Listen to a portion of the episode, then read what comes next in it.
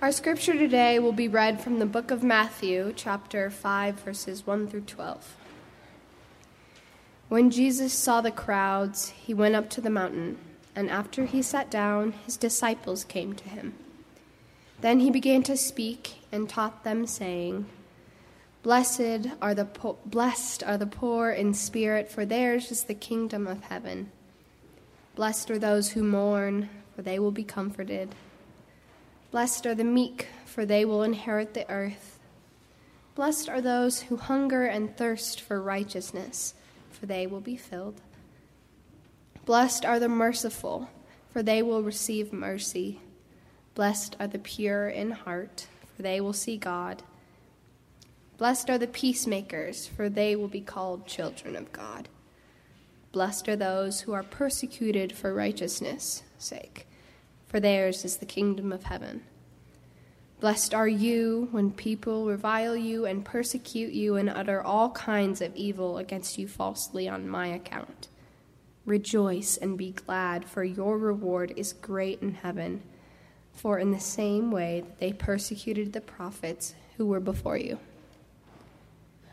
Our second scripture is from the Old Testament, book of Micah, chapter 6, verses 6 through 8. With what shall I come before the Lord and bow myself before God on high? Shall I come before him with burnt offerings, with calves a year old? Will the Lord be pleased with thousands of rams, with tens of thousands of rivers of oil? Shall I give my firstborn for my transgression, the fruit of my body for the sin of my soul? He has told you, or mortal, or mortal, what is good and he and what does the Lord require of you, but to do justice, to love kindness, and walk humbly with your God. The word of God for the people of God. Thanks be to God. Good morning. It's good to be with you again. It has been quite some time. I was have been serving as a ministerial intern at a sister church, and so it has been a good deal of time since I've been among you, but this place is special to me and it's wonderful to be back. It's a, a daunting task to think about preaching about the Beatitudes. And then when you pair it with the Old Testament reading that some people have turned the UCC fight song, that, that Micah 6, uh, uh, it's well trodden ground and, and scripture that is deeply important, I know, to the life of this place and deeply important to the formation I received as a member here as I have begun my, my journey as a minister outside of these walls. So when Jackie asked me to preach and I looked at what the lectionary was doing, I was like, oh no. I don't, I, mm, I don't know about that one. Uh, but, I, but I come back to some of the things that I learned here about what it means to be a person of faith. What, and so, as I was struggling with what new thing could be said, I, I, I remembered another song that we often sing St. Teresa's Prayer.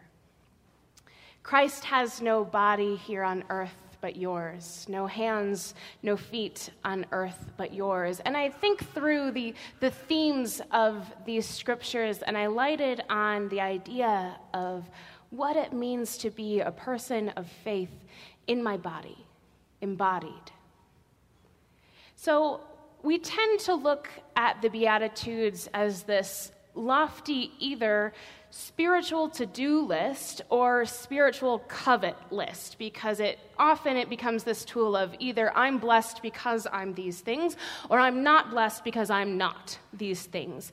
But I think it's important to avoid overly spiritualizing the Beatitudes. Now, don't get me wrong, some of them absolutely are spiritual ap- attributes with spiritual implications, but I believe too there are also embodied attributes with embodied implications in this text. And it strikes me as I think through them that what is spiritual and what is embodied, I can't tell the difference. So let's go through the Beatitudes and listen for some of the embodied language. Or the spiritual language that then becomes an embodied truth for us as we discern what it means to be people of faith.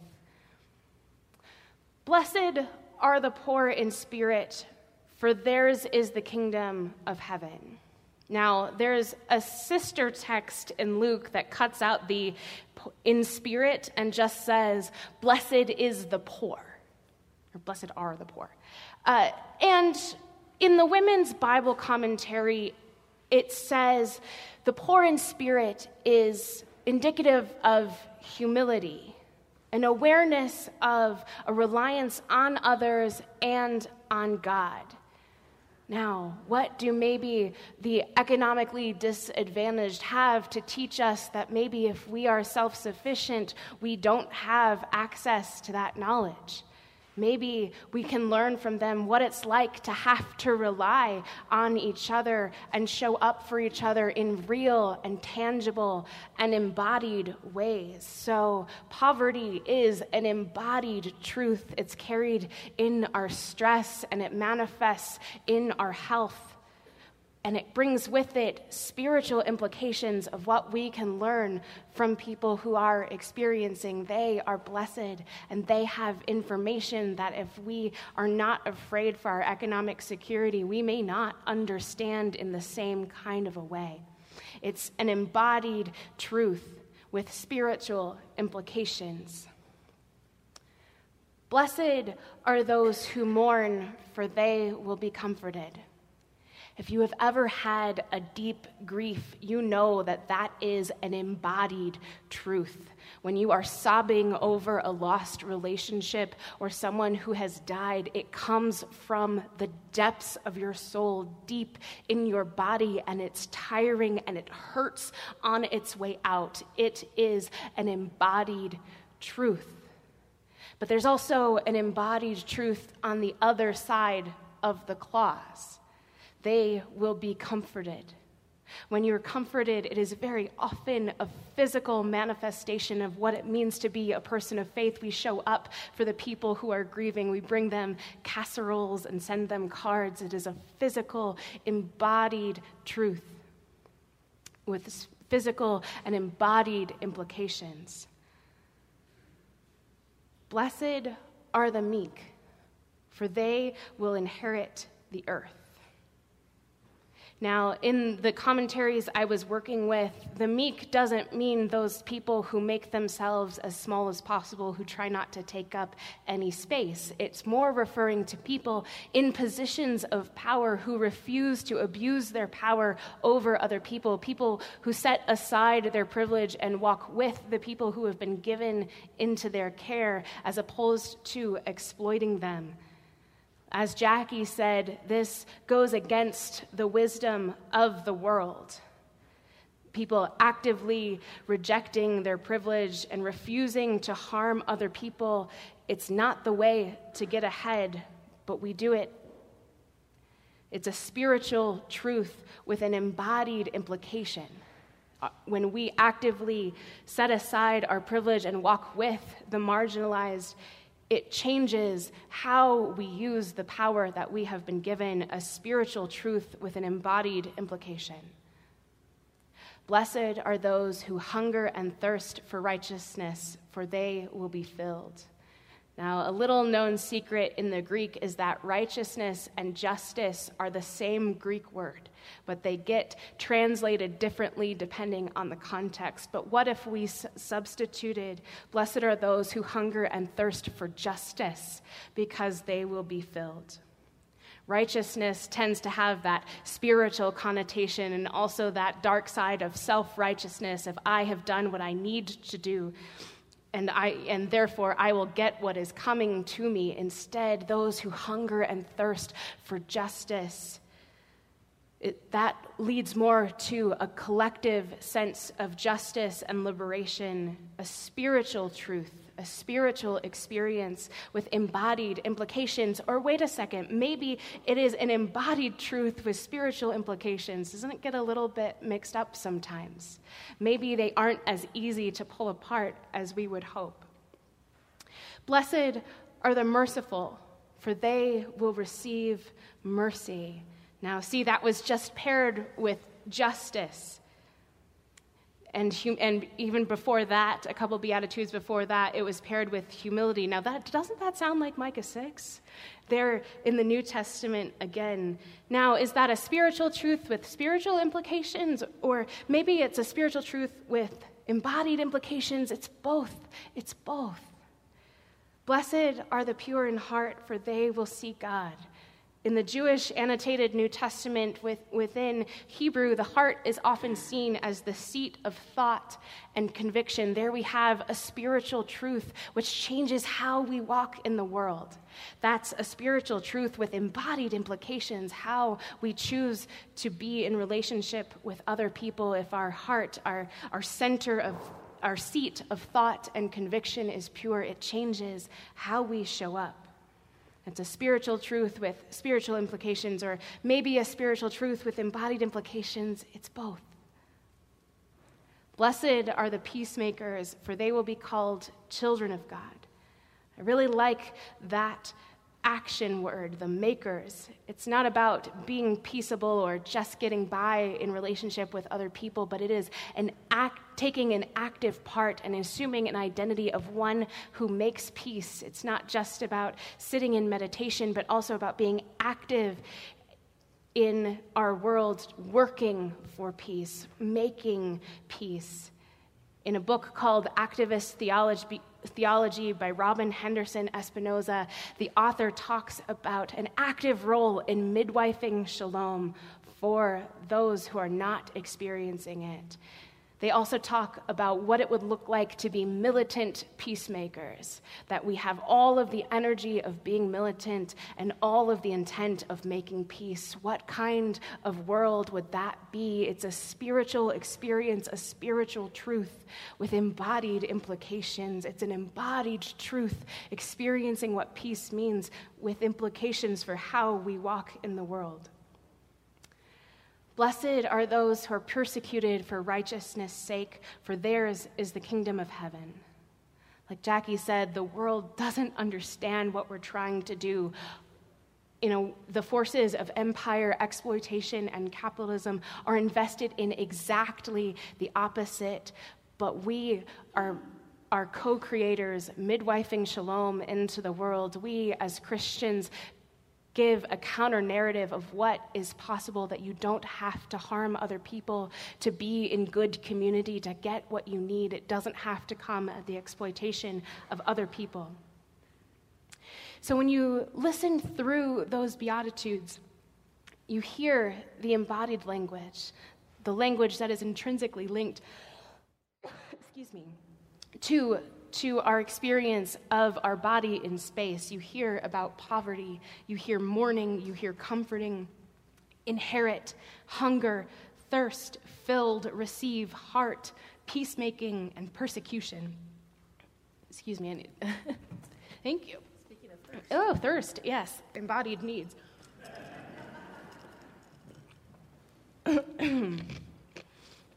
But the embodied language doesn't just happen on the side of the blessed, it's not just on one side of the clause.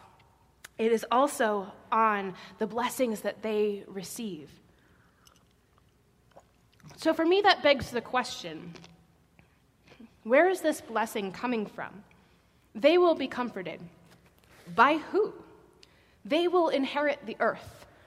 From who? They will be filled by what? By who?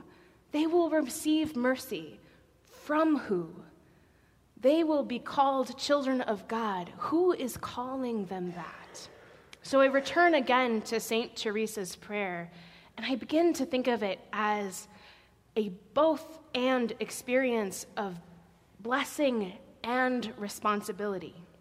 They are us, but the who is also us. None of us are always on one side or the other.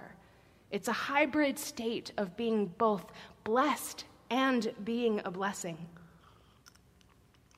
We recognize the blessing, the blessedness in each other, and we show up for the humble and the meek. We show up for those who are hungering and thirsting for justice, reminding them that they are blessed children of God who carry a facet of God's wisdom in their embodied experience and who are manifesting it into the kingdom here on earth now. But in return, we also step into our own blessedness we receive the comfort, the mercy, and the affirmation that we too are blessed children of God with God's innate wisdom in our bodies. I think that this has profound implications for what it means to be the church and who we are as a church. I return now to the Micah text. If you read it through, those verses, they're a little bit dramatic, aren't they? You know, so it starts off with like a normal burnt sacrifice offering, like that's fine. And then it goes to a thousand. And then it goes to 10,000. And then it's like, do I need to murder my child? What do I need to do to be right with God? It's this one act that is perhaps embodied that, that if I can just sacrifice this thing, then finally I will believe that I am blessed, and maybe I will be able to believe it in my body. But I just need this, this weight off my back of feeling like I'm out of right relationship with God. So, what do I have to do up to this point? But God's invitation is much gentler than that. And, but if, it, if we let it, it has even greater profound impacts about what it means for our life and our decision making. And it's more embodied language, seeking and walking. The spiritual and the embodied bound up together into an ongoing relationship with God, seeking and walking together. It's not about arriving, just as the Beatitudes are not about being a spiritual che- checklist. It's about recognizing that there is a dynamic relationship an ongoing process that changes us from the inside out, but that it does change our outsides as well. It's the willingness to embody what we are learning of our own blessedness and reflecting back that blessedness to our siblings in the world. This is a difficult time for this church. It's a turbulent time and a time of deep identity formation and reformation. It's a time of great discernment. So I invite you to return to those things that are central to our identity, that formed me as a minister, that I have taken out beyond these walls, the gifts that this community gave me, and I am incredibly grateful for. Return again to the Beatitudes. Return again to the Sermon on the Mount, to Micah 6 and just peace. Return to St. Teresa's prayer. The theme there is our bodies. Contemplate what it means to be the kingdom of God embodied as you embark on this discernment process. Amen.